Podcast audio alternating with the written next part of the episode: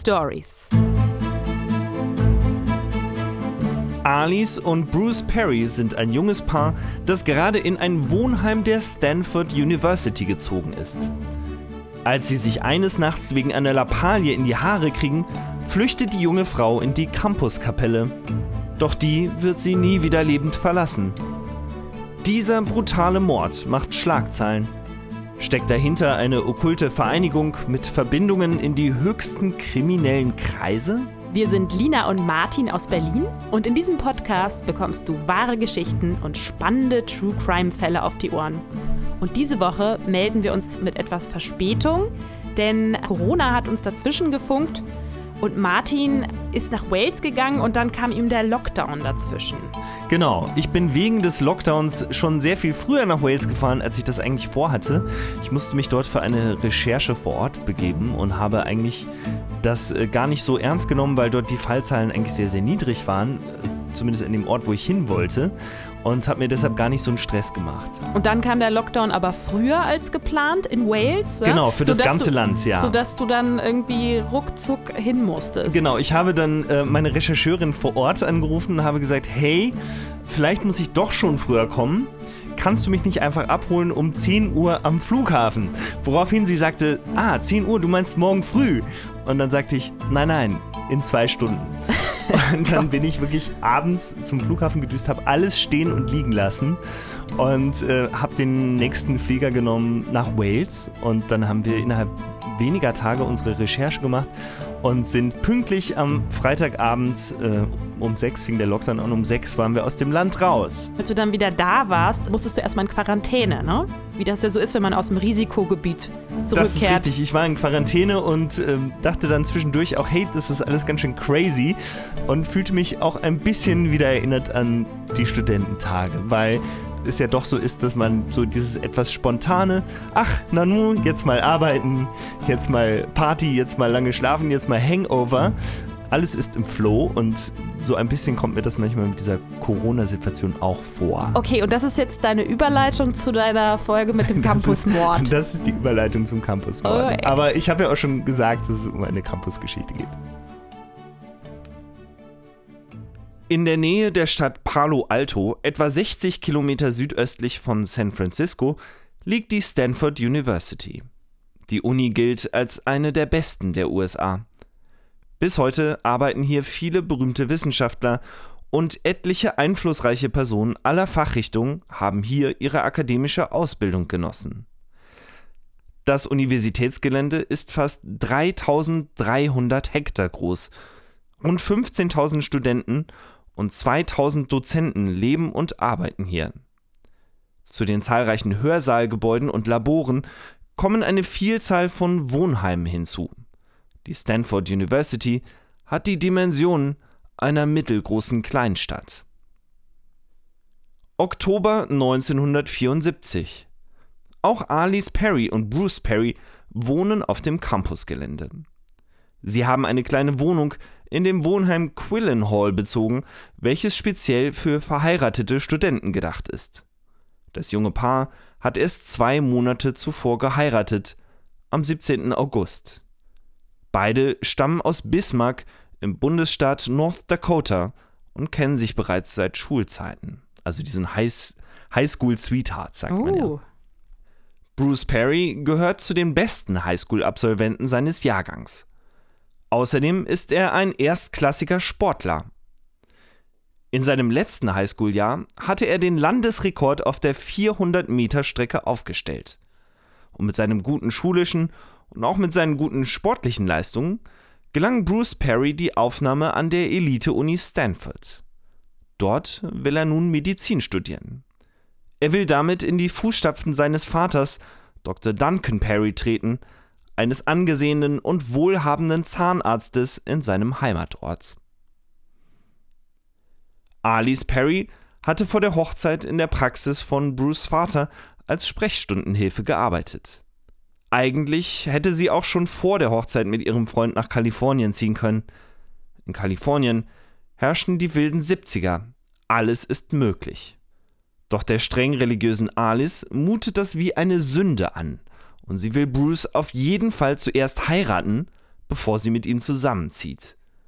Aber nun, mit dem Trauschein in der Tasche, steht ihrem Zusammenleben im Wohnheim nichts mehr im Wege.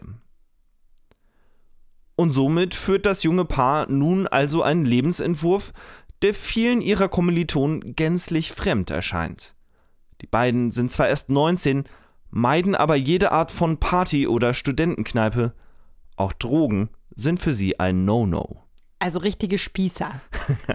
kann, man, kann man sagen, ja. Bruce Perry sitzt Tag ein, Tag aus über seinen Lehrbüchern und büffelt für die Prüfungen. Alice hat eine Stelle als Empfangsdame in einer Anwaltskanzlei gefunden im nahegelegenen Palo Alto.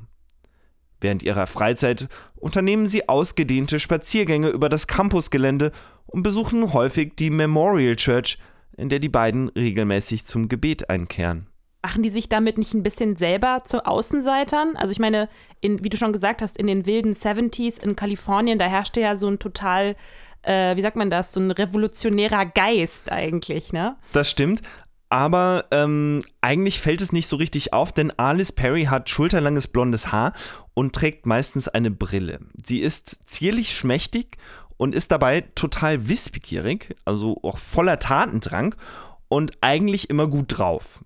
Sie ist eigentlich ziemlich sympathisch, kann man sagen. Aber du hast auch recht, denn das Problem ist, dass Alice durch und durch vom Glauben an Gott durchdrungen ist, ja, kann man sagen.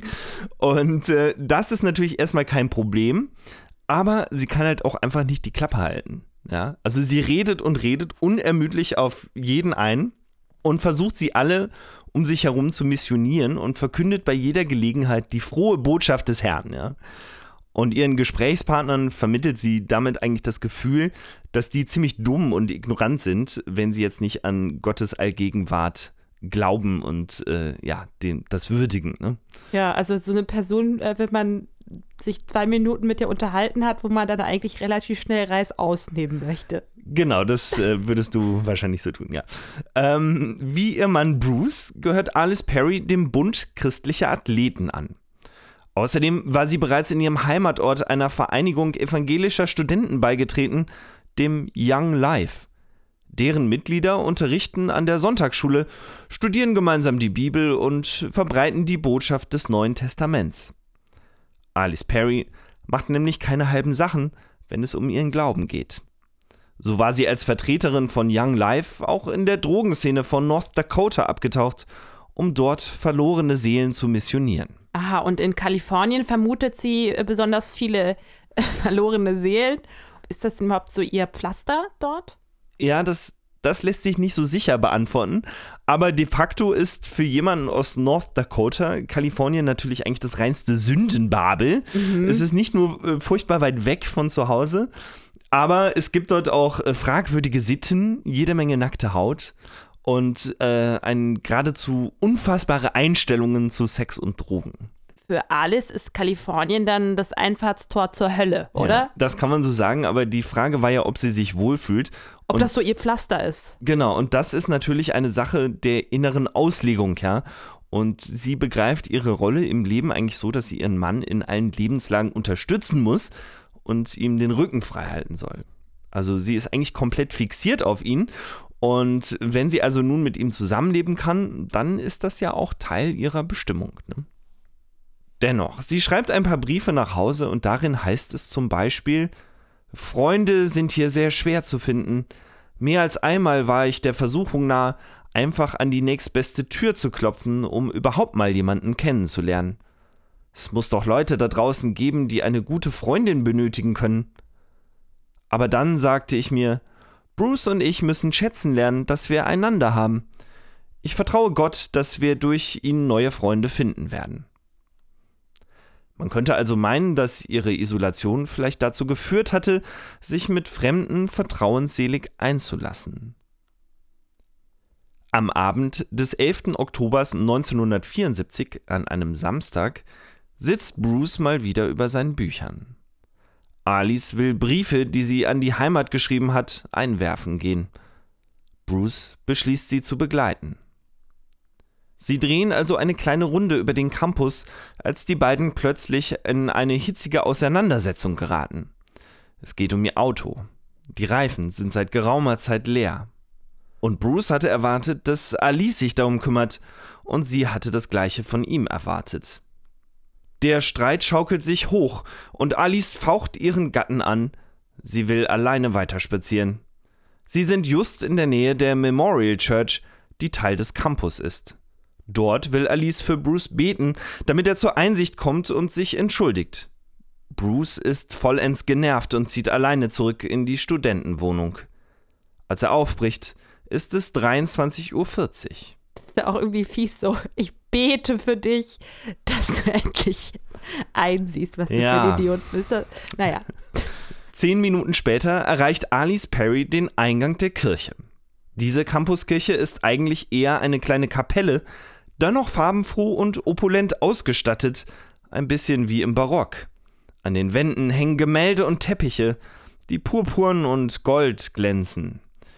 Überall stehen Skulpturen und polierte Kandelaber herum. Die Pfeiler und Rundbögen sind mit Ornamenten übersät. Alice Perry müsste eigentlich wegen ihrer häufigen Kirchgänge bekannt gewesen sein, dass um Mitternacht ein Wachmann erscheint und die Türen des Gebäudes verschließt. Also in zehn Minuten, ja. Mhm. Zwei Studenten, die in den Bänken hinten rechts sitzen, werden später bestätigen, dass Alice Perry die Stanford Memorial Church um zehn Minuten vor Mitternacht betrat. Sie trägt eine dunkelbraune Jacke, eine Bluse, Jeans und beige Schuhe mit Keilabsätzen. Die Studenten beobachten, wie die junge Frau im Mittelgang bis fast nach ganz vorne geht und sich in einer der ersten Bänke auf der linken Seite schließlich zum Beten niederkniet. Die beiden Studenten verlassen die Kirche gegen Mitternacht. Beim Rausgehen werfen sie noch einmal einen Blick über die Schulter. Alice kniet immer noch in ihrer Bank. Sie denken sich nichts weiter dabei, denn sie wissen ja, dass gleich der Wachmann kommt, um die Kirche abzuschließen, und der wird Alice schon darauf hinweisen, dass die Kirche nun geschlossen ist. Zeitgleich fällt einem Passanten vor der Kirche ein junger Mann auf, der die Memorial Church betritt. Laut der Zeugenaussage hat er rotblondes, gescheiteltes Haar. Er ist von mittlerer Statur, trägt ein blaues, kurzärmliches Hemd und ist ansonsten recht salopp gekleidet. Der Zeuge schätzt den Mann auf Anfang bis Mitte 20. Außerdem ist sich der Beobachter sicher, dass der blonde Jüngling keine Armbanduhr trägt. Ist das der Wachmann? Hm, nee, der Wachmann ist, der kommt auch noch. Aha. Der Wachmann Steve Crawford hinkt an diesem Abend nämlich seinem Zeitplan hinterher. Mhm. Und so kommt er erst gegen 0 Uhr 10 an der Memorial Church an. Er betritt die Kirche, bleibt aber im hinteren Teil des Mittelgangs stehen. Er schaut sich um, kann jedoch niemanden im Inneren erkennen, und er ruft wie üblich Die Kirche wird jetzt verschlossen. Sollte sich noch jemand im Gebäude befinden, müssen Sie es nun verlassen. Es antwortet niemand. Dann ist sie wahrscheinlich schon gegangen. Steve Crawford verlässt die Kirche und schließt die Türen ab. Den späteren polizeilichen Ermittlungen zufolge lebt Alice Perry vermutlich zu diesem Zeitpunkt noch. Und wahrscheinlich hat sie Crawford sogar gehört. Aber es ist anzunehmen, dass sie sich zu diesem Zeitpunkt bereits in ernsthaften Schwierigkeiten befindet. Oh, okay. Derweil ist Bruce Perry wieder im Wohnheim angekommen. Er hat sich etwas abgeregt. Dieser Streit war wirklich unnötig gewesen. Also beschließt er sich mit seiner Frau zu versöhnen und ihr entgegenzulaufen. Bruce Perry weiß, dass die Kirche um Mitternacht geschlossen wird. Nach seiner Berechnung müsste er Alice auf ungefähr halber Strecke begegnen. Zu seiner Überraschung ist das aber nicht der Fall. Um 0.15 Uhr kommt er beim Hauptportal der Memorial Church an. Die Türen sind verschlossen. Er überprüft noch einen Seiteneingang, der ebenfalls verriegelt ist und geht einmal um die Kirche herum. Keine Spur von seiner Frau. Bruce Perry ist etwas ratlos. Er beschließt, den übrigen Campus abzusuchen nach seiner Frau. Ein anderer Zeuge wird später aussagen, dass er in etwa derselben Zeit zwischen 0.15 Uhr und 0.30 Uhr im Bereich des Kirchenchors einen unterdrückten Schrei vernommen habe. Er sei sich aber nicht sicher gewesen, ob es sich dabei um eine menschliche Stimme gehandelt habe und deshalb habe er nichts unternommen. Was denn sonst für eine Stimme? Bruce Perrys Suche auf dem Campusgelände verläuft derweil ergebnislos. Er kehrt also wieder in das Wohnheim zurück. Doch auch dort findet er keine Spur seiner Frau. Da sie niemanden auf dem Unigelände kennt, kann sie auch nirgendwo spontan zu Besuch sein. Bruce Perry versucht sich zu beruhigen. Alice wird ihren Frust irgendwo da draußen bekämpfen. Na, so ist sie halt. Wenn sie irgendetwas bedrückt, muss sie sich bewegen. Also kann er jetzt auch nichts weiter tun, als auf sie zu warten. Um 2 Uhr nachts muss Wachmann Steve Crawford laut dem Dienstplan den nächtlichen Kontrollgang zum Memorial Church unternehmen. Er überprüft alle Türen, ob sie verschlossen sind. Außerdem muss er den Innenraum der Kirche inspizieren. Er behauptet später, dem nachgekommen zu sein. Es sei ihm dabei nichts Ungewöhnliches aufgefallen. In der Memorial Church sei alles ruhig gewesen. Um 3 Uhr morgens verliert Bruce Perry die Nerven. Er ruft bei der Polizei an und meldet seine Frau als vermisst. Er beschreibt dem Beamten am Telefon, dass er Alice das letzte Mal unweit der Memorial Church gesehen habe und sie geäußert habe, diese aufsuchen zu wollen. Vielleicht sei sie ja in der Kirche eingeschlafen und könne nun wegen der verschlossenen Türen nicht mehr hinauskommen. Das klingt für mich nicht plausibel. Die Stanford-Universität verfügt über eine eigene Polizeiwache. Der Beamte in der Telefonzentrale schickt zwei Kollegen los, um nach dem Rechten zu sehen. Die Streife rüttelt an den Türen.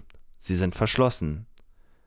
Allerdings gehen die Polizisten nicht in das Innere der Kirche, und logischerweise wäre das die einzige Möglichkeit gewesen, Alice Perry zu finden, sofern sie dort tatsächlich versehentlich eingeschlafen wäre. Stattdessen ziehen die Beamten wieder ab. Das macht überhaupt keinen Sinn. Also, da müssen sie schon in die Kirche reingehen, um zu gucken, ob die da ist. Also, das, das würde man denken, ja. Keinen Sinn. Also, vielleicht haben sie einfach gedacht, na gut, wir haben an der Tür gerüttelt und wenn sie jetzt irgendwie nichts gesagt hat, wenn keiner reagiert hat, dann, dann wird da keiner drin sein. Mhm. So kann ich es mir vorstellen, ich weiß es nicht. Also, es macht, ja, wie gesagt, wenig Sinn, dass sie, dass sie nicht reingegangen sind eigentlich. Sehr Oder seltsam. sie haben ihm einfach nicht geglaubt. Ja, diesem Jungen. Ja, aber dann brauchen sie auch gar nicht erst hingehen. Das stimmt, ja. Um 5.30 Uhr macht Wachmann Steve Crawford erneut seinen Rundgang an der Memorial Church. Bei dieser Gelegenheit entdeckt er zu seinem Erstaunen, dass die Seitentür auf der rechten Seite des Gebäudes offen steht. Den Spuren nach zu urteilen, war jemand aus dem Inneren ausgebrochen. Wenn die Angaben des Sicherheitsmannes und der Polizisten stimmten, und daran gibt es später Zweifel, musste dieser Ausbruch also zwischen 3 Uhr und 5.30 Uhr stattgefunden haben. Und warum gibt es da jetzt Zweifel? Also heißt es, dass es sein kann, dass der Wachmann und die Polizisten vielleicht gar nicht in die Kirche reingegangen sind, obwohl sie das angegeben haben? Ja, genau. Okay. Also vielleicht war der Wachmann auch selber, war der auch gar nicht drin, mhm. weil, also ich meine, was soll da auch passiert sein? Der macht jeden Abend dieselbe Tour, Nacht für Nacht dieselbe Runde. Ja, und das ist jetzt eigentlich, die Kirche ist eigentlich jetzt nicht der typische ja. Ort. Wollte ich vorhin schon fragen, oder? warum sollte man diese Kirche bewachen?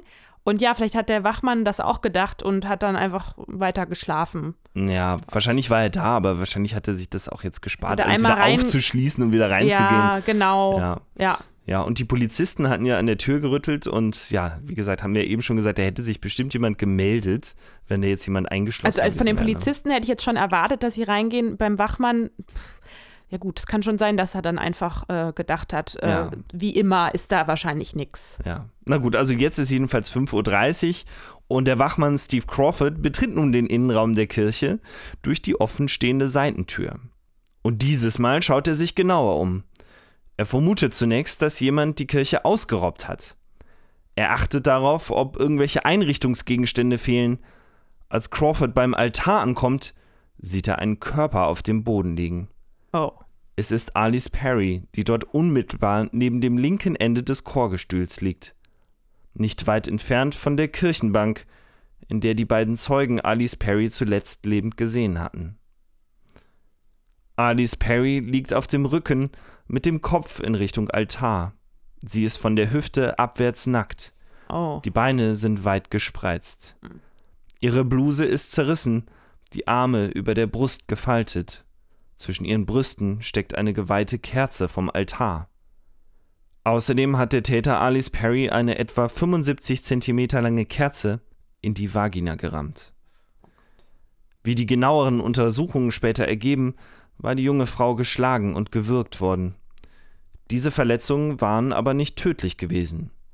Um sie zu töten, hatte der Mörder einen Eispickel benutzt, der oberhalb des linken Ohres im Schädel steckt. Das hört sich für mich schon eher so nach so einer okkulten oder satanistischen, satanistisch motivierten Tat an. Ja, genau. Denn dann äh, entdeckt der Wachmann auch noch ein paar seltsam anmutende Details. Der Täter hatte die Hose des Opfers glatt gestrichen.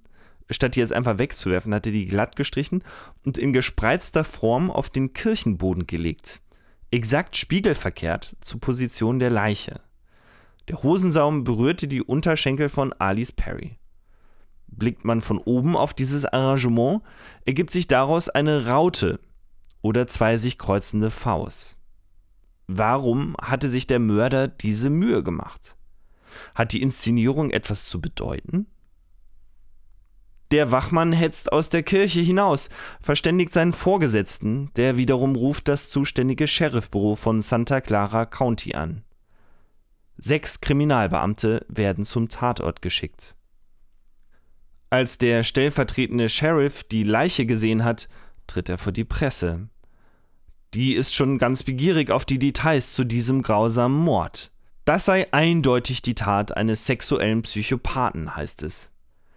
Der Dekan der Memorial Church, der ebenfalls gekommen ist, vermutet hinter dieser Tat niemand Geringeren als den Teufel selbst. Also da würde ich mich jetzt vielleicht nicht anschließen. Ja, also ich kann mir vorstellen, dass sie jetzt erstmal den Ehemann Bruce vernehmen, um eine Beziehungstat ja. auszuschließen. Oder äh, zu beweisen, ja. Oder zu beweisen, ja. Also ich sage jetzt direkt ausschließen, so instinktiv, weil es hört sich halt eher so nach einem Psychopathen, Satanisten oder sowas mhm. an. Und der Bruce ist ja sehr gläubig, so wie die ja. alle, alles. Ich würde jetzt erstmal nicht auf Bruce schließen. Genau. Also die Polizei macht das tatsächlich. Sie besuchen als erstes den Ehemann und sie werden auch gleich fündig. Als die Polizisten ihn aufsuchen in seiner Wohnung, öffnet nämlich Bruce mit einem blutverschmierten T-Shirt die Türe. Oh. Okay. Und er erzählt von dem Streit, den er mit Alice gehabt hätte. Eine Lappalie. Er ist geschockt und bricht in Tränen aus. Okay, also woher kommt das Blut? Ja, woher kommt das Blut und ist das nicht alles, das klingt ja so ein bisschen auch wie eine Geschichte, die, die nächstliegende Geschichte, die man erzählen würde, ja, wenn man so eine ja, Schutzbehauptung schon, irgendwie bräuchte. aber wenn man eine Schutzbehauptung aufstellen wollte, dann würde man vielleicht sein T-Shirt wechseln vorher. Das stimmt. Also vielleicht ja. gibt es ja da doch irgendeine andere Erklärung dafür. Nasenbluten, vielleicht hat er sich in den Finger geschnitten. Ja, gut, Lina. Ja, er hat tatsächlich eine Erklärung dafür und er sagt tatsächlich, das sei Nasenbluten, ah. weil er oft so unter Stress stünde. Die habe ich irgendwie schon öfter mal in Kriminalfällen äh, öfter genau. gehört, diese Nasenbluten. Genau, und er sagt ja. Ausrede. Genau, und er sagt, die Polizisten könnten ja seine Freunde fragen und die würden das alle bestätigen. Mhm. Das machen die Polizisten auch, die fragen seine Freunde und es stellt sich dann heraus, dass er wohl angeblich tatsächlich die Wahrheit sagt. Also, dass er Stresssymptome hat und dann Nasenbluten bekommt. Trotzdem lassen die Beamten das Blut auf seinem T-Shirt im Kriminallabor untersuchen. Aber das Ergebnis ist auch hier ziemlich eindeutig. Bruce Perry hat tatsächlich aus der Nase geblutet und fällt somit als Täter aus. Ebenfalls auf der Liste der verdächtigen Personen ist der Wachmann. Allerdings hatten ihn Zeugen nach Mitternacht mehrfach auf seinen Patrouillengängen gesehen. Es finden sich auch keinerlei Hinweise, dass er in der Vergangenheit jemals eine Sexualstraftat begangen hatte oder überhaupt nur mit dem Gesetz irgendwie in Konflikt geraten wäre. Naja, es könnte ja das erste Mal sein dann. Die Spurensicherung findet auf der Kerze, die in Alice Perrys Körper steckt, Fingerabdrücke, die wahrscheinlich vom Täter stammen. Sie gehören weder zu Steve Crawford noch zu Bruce Perry. Die beiden sind also bis auf weiteres aus dem Schneider. Aber wer könnte sonst hinter dieser grausamen Tat stecken? Es könnte doch auch jemand mit Handschuhen die, die Kerze. Und vielleicht der Priester hat die Kerze vorher angefasst? Ja, man man weiß es nicht und das äh, gilt es jetzt zu ermitteln. Die Polizisten jagen nun also einem unbekannten sexuellen Psychopathen. Das ist eigentlich so die klassische Nadel im Heuhaufen. Ja? Sie haben keine Spuren und müssen irgendwie damit irgendwie umgehen. Sie überprüfen rund 100 Personen, die Zutritt zu dem Stanford-Gelände hatten und zum Zeitpunkt des Mordes anwesend waren. Darunter befinden sich Studenten,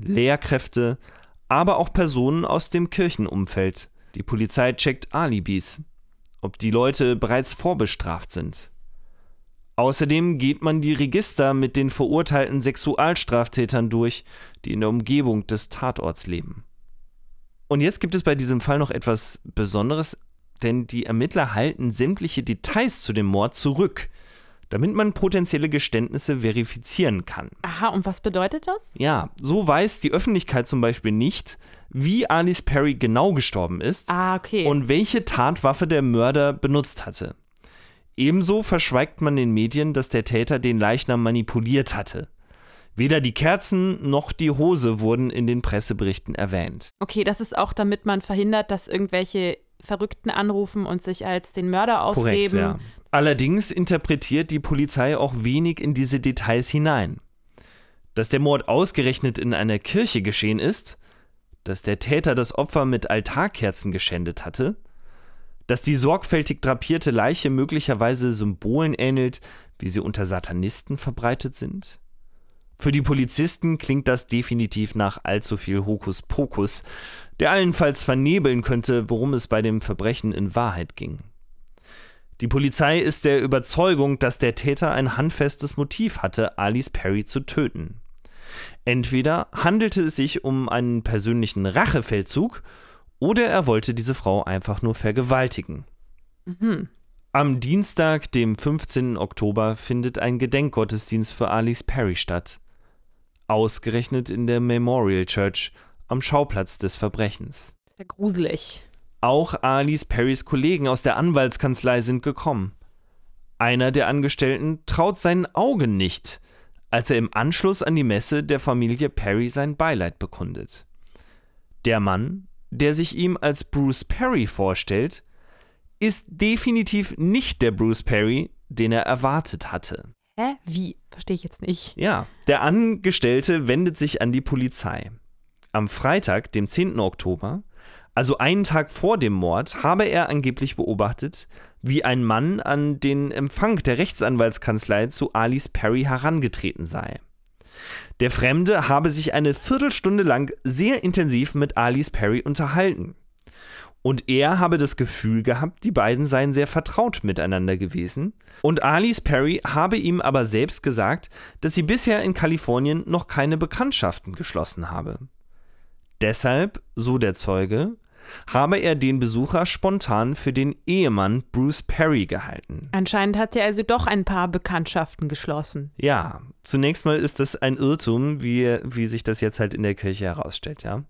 Also, dass er dachte, der Typ in der Rechtsanwaltskanzlei sei Bruce und Genau. dabei war das irgendjemand anderes. Genau. Dem Angestellten war darüber hinaus aufgefallen, dass Alice Perry dieses Gespräch wohl nicht ganz recht gewesen war. Aber wer war der mysteriöse Besucher? Die Polizei befragt daraufhin noch einmal Bruce Perry, ob er nicht vielleicht doch seine Frau an diesem Freitag einen Besuch abgestattet habe. Aber es stellt sich heraus, dass Bruce Perry definitiv nicht im Büro der Anwaltskanzlei gewesen war. Seine Frau habe ihm sogar ausdrücklich untersagt, dort zu erscheinen. Und daran habe er sich gehalten. Er habe sie noch nicht einmal anrufen wollen, solange wie sie noch in der Probezeit war. Hat sie vielleicht einen Geliebten? Seltsamerweise verzichtet die Polizei auf weitere Nachforschungen hinsichtlich dieser Spur. Der mysteriöse Fremde war bestimmt ein Kurier oder sonst jemand gewesen, der beruflich in der Kanzlei zu tun hatte. Es ist bloß etwas seltsam, dass ihn keiner der Mitarbeiter, die viel länger als Alice Perry für die Kanzlei tätig waren, wiedererkannt hatte. Die Ermittler halten stattdessen an ihrer Theorie vom spontan agierenden Sexualstraftäter fest. Dieser Ermittlungsansatz hat aber seine Schwächen, denn schließlich ist die Mordwaffe ein Eispickel. Nicht unbedingt die Art von Gegenstand, die man gewöhnlich mit sich herumschleppt. Nee. Ja.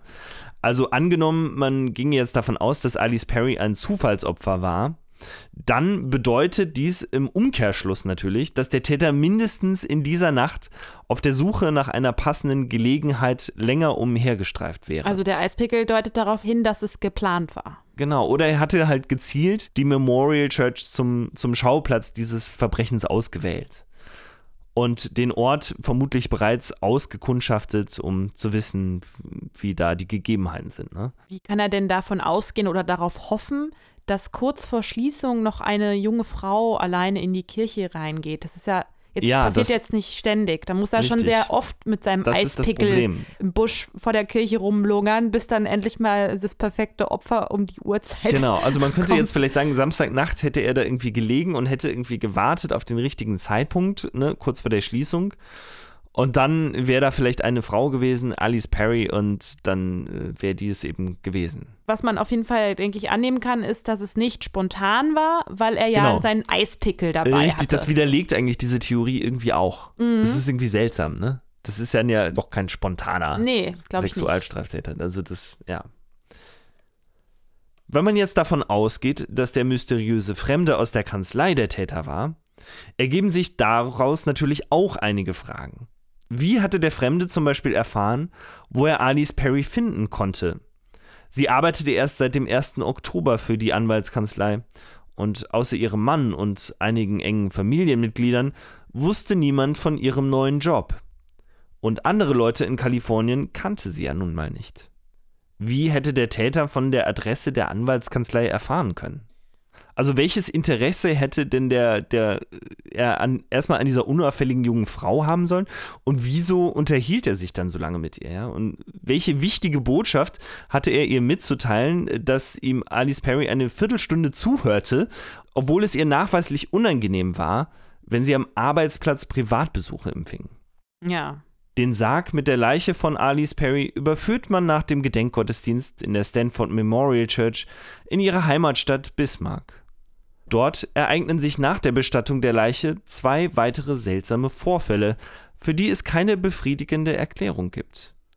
Zum einen verschwindet wenige Tage nach ihrer Beerdigung ein Marker von ihrem Grab. Es ist unwahrscheinlich, dass es sich dabei um einen zufälligen Akt von Vandalismus gehandelt hatte. Denn an keinem der anderen Gräber lassen sich irgendwelche Beschädigungen feststellen. Also ich meine, klar, ne? Möglicherweise gab es irgendwie so einen Souvenirjäger, der sich an der Grabstätte vergriffen hat. Also Denn- irgendeinen meinst du? ja, denn Alice Perry war natürlich durch den Mord unfreiwillig zu ja, so einer Art Berühmtheit in ihrer kleinen Stadt geworden. Aber auch ihr Mörder hatte bereits nachweislich mehrere persönliche Gegenstände von Alice Perry an sich genommen. Es könnte also sein, dass der sich ein kleines Andenken mitgenommen hat von ihrem Grab. Genau, es könnte also auch der Mörder sein, der jetzt Trophäen sammelt. Okay. Schließlich machen in Bismarck Gerüchte die Runde, dass Alice mit einer Bekannten eines Tages nach Mandan gefahren sei, eine Nachbarstadt von Bismarck. Das habe sich in einer Zeit zugetragen, als ihr späterer Mann Bruce bereits in Stanford studiert habe, sie selbst aber noch in North Dakota gelebt hätte. Alice und ihre Freundin hätten in Mandan einige Anhänger eines satanistischen Kults zum christlichen Glauben bekehren wollen. Das hätte zu Alice Perry gepasst. Bedauerlicherweise weiß aber niemand, wer die Bekannte gewesen war. Man vermutet, dass es sich um ein Mitglied von Young Life handelt, der Vereinigung evangelischer Studenten. Man befragt Angehörige von Young Life nach dem Gerücht. Sie hatten ebenfalls davon gehört und sie halten es prinzipiell auch für möglich, dass zwei Mitglieder ihres Vereins solche Personen missionieren wollten, aber können keine konkreten Angaben zu den Geschehnissen machen. Es bleibt also ein Gerücht. Ja, und damit können die Ermittlungsbeamten nicht viel anfangen. Genauso wenig führt sie allerdings die Suche nach dem Triebtäter zum Erfolg. Und so wandert der Fall nach einigen Monaten auf den Aktenstapel mit den ungelösten Fällen. Von Zeit zu Zeit kramt ein Beamter die verstaubte Akte hervor und legt sie alsbald wieder zur Seite. Einzig die Eltern von Alice Perry und ihr Ehemann Bruce Perry bleiben hartnäckig und sie erkundigen sich alle sechs Monate im Sheriffbüro von Santa Clara County nach den neuesten Erkenntnissen in dem Fall. Vergeblich. Doch dann kommt aus dem Nichts heraus eine neue Spur ans Licht. Als man den Serienmörder Ted Bundy verhaftet, flackert vorübergehend Hoffnung auf, den Mordfall Alice Perry doch noch klären zu können. Okay, Ted Bundy also. Genau. Hm. Und diese Vermutung kommt nicht von ungefähr, denn 1974 hatte Bundy in verschiedenen Bundesstaaten der Westküste mindestens zwölf Morde verübt. Er hatte einen konkreten Bezug zu San Francisco, das nicht weit entfernt von Stanford lag.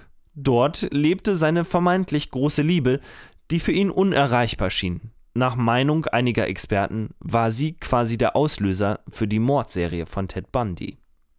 Die meisten von Bundys Opfern ähnelten dieser Alice Perry äußerlich sehr stark. Was mich jetzt nur ein bisschen verwundert ist, also ich weiß ja, ich habe auf Netflix eine, eine Doku gesehen über Ted Bundy und die Mordfälle, die dort geschildert werden, die äh, ähneln dieser Tat jetzt nicht unbedingt. Bundy hatte sich nachweislich mehrfach in San Francisco aufgehalten und war dort auch unangemeldet aufgekreuzt.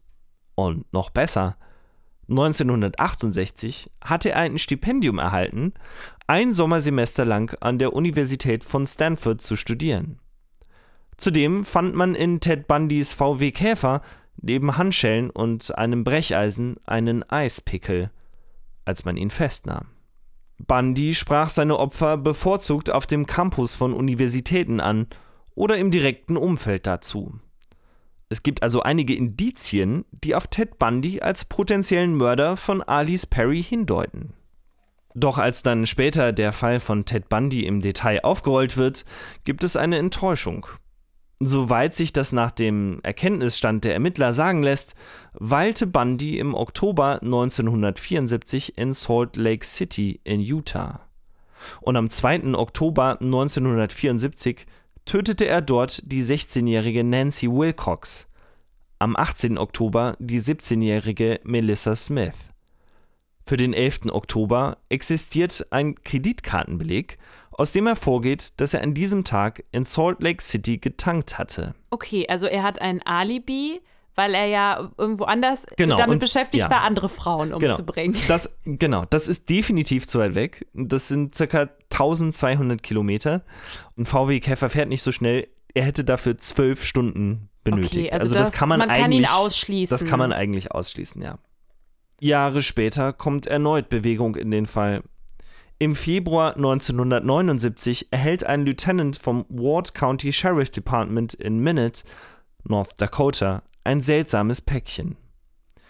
Es enthält lediglich ein Buch über Hexerei mit dem Titel Anatomy of Witchcraft. In dem Büchlein ist eine Stelle dick unterstrichen. Sie beschreibt einen satanischen Kult namens Process Church. Und das Zitat lautet: Du sollst töten. Sie sagen, dass ihre Bestimmung darin liegt, das Ende der Welt herbeizuführen, durch Mord, Gewalt und Chaos. Aber sie, die Auserwählten, würden das Chaos überleben und eine neue Welt zum Ruhme Satans erbauen. Neben dem Zitat steht eine handschriftliche Anmerkung. Alice Perry, gejagt, verfolgt und erlegt, nach Kalifornien gefolgt, Stanford University. Das könnte jetzt natürlich darauf hindeuten, dass sie hinter der Tat stecken. Es könnten aber auch einfach verrückte Trittbrettfahrer sein. Weil North Dakota gerade einmal 670.000 Einwohner hat, ist dem Lieutenant der Fall natürlich bestens vertraut. Das Buch stammt von einem Gefängnisinsassen namens David Berkowitz, auch bekannt als Son of Sam, der berühmteste Serienmörder in der Geschichte von New York City. Was kann der über den Fall wissen? Zunächst forscht der Beamte nach, was genau diese Process Church sein soll. Es stellt sich heraus, dass die Process Church ursprünglich eine Abspaltung der Scientology-Kirche war und in den 1960er Jahren in England gegründet wurde. Die Religionsgemeinschaft geriet schnell in den Ruf, eine Ansammlung von Satanisten zu beherbergen. Die Kirchengründer glaubten nämlich, dass am Tage des jüngsten Gerichts Christus und Satan Hand in Hand zusammenarbeiten würden und Jesus würde dann über jeden Menschen zu Gericht sitzen und der Teufel würde das Urteil persönlich vollstrecken. Das klingt auf jeden Fall nach einer verrückten Idee, würde ich mal sagen. Ja, und das prominenteste Mitglied dieser Gruppe war Charles Manson. Oh, okay. Jetzt ist also erst Ted Bundy, jetzt Charles Manson. Mhm, okay. Ja. Das klingt alles ein bisschen weit hergeholt, aber die Beamten reisen trotzdem nach New York und sprechen mit dem Absender des Briefes im Gefängnis. Vorsichtig fragen sie nach den Details der Tat. Ne? Die waren ja bisher geheim. So kann man also leicht überprüfen, was weiß er eigentlich genau darüber. Aber nach dem Gespräch sind sie überzeugt, dass Berkowitz keinerlei Kenntnisse über das Verbrechen hat. Das, was er mitzuteilen wusste, hatte bereits in den Zeitungen gestanden. Und für den Ermittler steht fest, Der Typ will sich nur wichtig machen und giert nach ein wenig Aufmerksamkeit. Okay. Aber der Journalist Maury Terry sieht das etwas anders. Er geht den Spuren nach und schreibt ein Buch über seine Recherchen mit dem Titel The Ultimate Evil. Ein geiler Titel übrigens, oder? und sein Ergebnis: die Charles Manson-Morde, die Son of Sam-Morde und der Mordfall Alice Perry seien alle von einem satanistischen Netzwerk begangen worden, das in den gesamten USA verbreitet sei. Ursprünglich handele es sich dabei um die Process Church, die aber inzwischen mehrfach umbenannt worden sei. Laut dem Buch heiße der mutmaßliche Mörder von Alice Perry William Metzner, kultintern nur Manson II genannt. Der wiederum hatte als Mörder des Hollywood-Produzenten Roy Redden eine gewisse Bekanntheit erlangt. Und Alice Perry hätte sterben müssen, weil sie vielleicht etwas gesehen oder gehört hatte, bei dem sie nicht Zeuge sein durfte. Okay, also vielleicht während ihrer Missionarsarbeit bei den Satanisten. Außerdem gäbe es eine Verbindung zu Alistair Crowley, ein englischer Autor. Der ist so etwas wie der Gottvater der modernen Satanisten. Und wann hatte der nochmal Geburtstag? Richtig, am 12. Oktober, am Mordtag. Also minus 99 Jahre. Ja, und 99 Jahre, na, das ist natürlich ein geradezu teuflischer Zufall. Oder vielleicht auch eine Verschwörungstheorie? Diese ausgefuchste Geschichte, die klingt so wahnsinnig fantastisch und aber auch irgendwie unglaubwürdig. Und das will man bei der Polizei nicht so richtig glauben. Aber es gibt auch keine anderen Spuren. Und so beschließt man also zu warten, damit eines Tages der Fortschritt der Forensik dem Fall weiterhelfen kann. Als später ein landesweites Computersystem für Vergleichsanalysen von Fingerabdrücken eingeführt wird, gleicht die Polizei ihre Abdrücke mit der Datenbank ab. Das Ergebnis ist aber negativ. Als die DNA-Analyse aufkommt, vergleichen sie das Sperma, das sie am Tatort sichergestellt hatten, mit der Datenbank. Aber auch das ist eine Fehlanzeige. Okay, also so lange war oder ist dieser, dieser Ja. Fall jetzt schon ungelöst. Auf okay. jeden Fall. So sind die Ermittlungen in dem Mordfall Alice Perry praktisch eingestellt. Bis zum Jahr 2010 telefonierten die Eltern von Alice Perry noch regelmäßig mit dem Sheriffbüro von Santa Clara County. Dann rief sie eines Tages niemand mehr zurück. Und die Eltern haben sich damit abgefunden, dass sich in der dortigen Polizeibehörde offensichtlich niemand mehr für den Fall zuständig fühlt. Doch dann gibt es doch noch eine Wendung. 2018 ist die forensische Technik weiter vorangeschritten und der Fall Alice Perry wird ein weiteres Mal unter die Lupe genommen. Von einem Cold Case Unit. Also, das sind so Einheiten, die unaufgeklärte Fälle nochmal durcharbeiten. Mhm, okay. Und jetzt entdecken die Ermittler winzige DNA-Spuren an der Kleidung von Alice Perry. Es sind zweifelsfrei die Spuren des Mörders. Sie jagen die DNA-Spuren durch die Datenbank und sie haben ein Match. Okay, krass. Am 28. Juni 2018, also heute vor gut zweieinhalb Jahren, 44 Jahre nach dem Mord, klingelt die Polizei mit einem Durchsuchungsbeschluss an der Haustüre des Mörders. Bevor die Polizisten das Gebäude betreten können, hören sie aus dem Inneren einen Schuss. Als die Polizisten die Wohnung stürmen, finden sie auf einem Bett einen Mann, der soeben mit einer Pistole Selbstmord begangen hat. Es ist der ehemalige Wachmann, Steve Crawford. Aber ich dachte, der hatte ein Alibi. Also wurde der nicht irgendwie von Studenten woanders gesehen oder so? Ja, das stimmt, aber eigentlich hatte das nie wirklich gereicht, um wirklich alle Zweifel aus dem Weg zu räumen. Ja. Und so richtig verdächtig hatte er sich nämlich erst in den Jahrzehnten danach gemacht, als er nämlich wertvolle Kunstobjekte und Bücher aus der Uni gestohlen hatte und bei sich zu Hause irgendwie aufgestellt hatte und so. Also ja. da hatte, hatte er sozusagen man das Gefühl, der Typ hätte, hat vielleicht doch kriminelle Energie. ja, genau. Der ist nicht ganz koscher. Der ist nicht ganz koscher, aber es hatte irgendwie nie gereicht, um ihn zu überführen und es hatte einfach nie genug Beweise gegeben. Das bedeutet aber auch, dass er damals ziemlich überzeugend gelogen hatte. Und wenn man darüber nachdenkt, macht es natürlich alles total Sinn, ja. Also er war ja auch der, der einen Schlüssel hatte und sich und das Opfer eingeschlossen hatte. Und die Polizisten, die in der Nacht nach dem Rechten schauten, hatten ja nichts Verdächtiges gesehen von außen, da der Wachmann ja hinter sich die Kirche wieder abgeschlossen hatte. Und dann behauptete er später einfach, dass irgendwann dann um 5.30 Uhr plötzlich die Seitentür offen gewesen wäre, auf magische Weise, ja, ohne, ohne irgendwie, dass sie eingetreten worden wäre oder sowas, ja. Und dann findet er selbst auch noch diese perfekt drapierte Leiche. Erstmal bin ich froh, dass diese wilde Verschwörungstheorie nicht zugetroffen hat. Ja, Ja, stimmt. Also vielleicht hat er das dann als so Satanistentat getarnt. Das könnte ja sein, getarnt, um ja. von sich selber abzulenken. Und ich finde das äh, total krass auch, dass man ja erstmal dann bei den Ermittlungen halt dachte so, oh wow, das, das passt ja alles und die hatte irgendwie versucht, Satanisten zu bekehren und so und oh, lauter Verbindungen und so. Und, Und also du meinst, dass der Wachmann schon länger ein Auge auf die, äh, auf die, auf die Alice Perry Ja. geworfen hat und dann irgendwann diese Tat begangen hat. Aber er könnte es Das auch schon stimmt. vorher geplant haben, ne? weil Ja. er ja diesen Eispickel dann benutzt hat. den hatte er benutzt und ich weiß nicht, ob er den dabei hatte oder ob er den zufällig irgendwo stehen hatte in der Kirche. Who Mhm, knows? okay. Ja. Aber ich finde das eigentlich äh, ganz gut, weil dieser Link zu den Verschwörungstheorien, was ja auch heute sehr aktuell ist, ist irgendwie interessant, weil diese Verschwörungstheorien ja diese Dinge immer so wahnsinnig groß aufblasen und irgendwelche Verbindungen kreieren und so. Und also wie auch in diesem Fall halt irgendwie alle großen Namen der USA-Kriminalgeschichte irgendwie involviert in diesen Fall und irgendwie dunkle Mächte und so weiter. Und dann am Ende ist es halt bloß irgendwie, ja, Es ist manchmal einfach einer von den zwei Menschen, die sowieso im Genau, es ist Visier einfach waren. banaler, als man denkt manchmal. Genau, es ist Aber banaler, als man denkt. Auch das Gefühl, dass das dann durch die Presse so aufgeblasen wird. Ja. Weil der Wachmann das ist natürlich langweiliger, als wenn man irgendwie Natürlich, jemand, ja. einen Satanisten aus dem Gefängnis und eine Da kannst du mal davon ausgehen, weil vermutet. auch dieses Buch hat sich ja äh, verkauft wie geschnitten Brot. da wurden viele US-Dollars mitgemacht. Ähm, klar, das ist natürlich wesentlich spannender. Ja.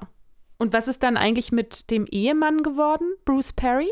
Das ist in der Tat sehr interessant, denn Bruce Perry hat dann irgendwann nach dem Mord an seiner Frau nochmal geheiratet und eine neue Familie gegründet.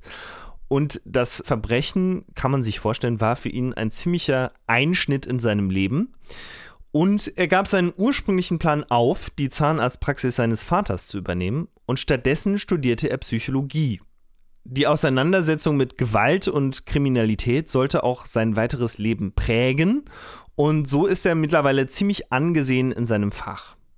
Heute ist Bruce Perry nämlich Experte für die Traumabehandlung von minderjährigen Verbrechensopfern.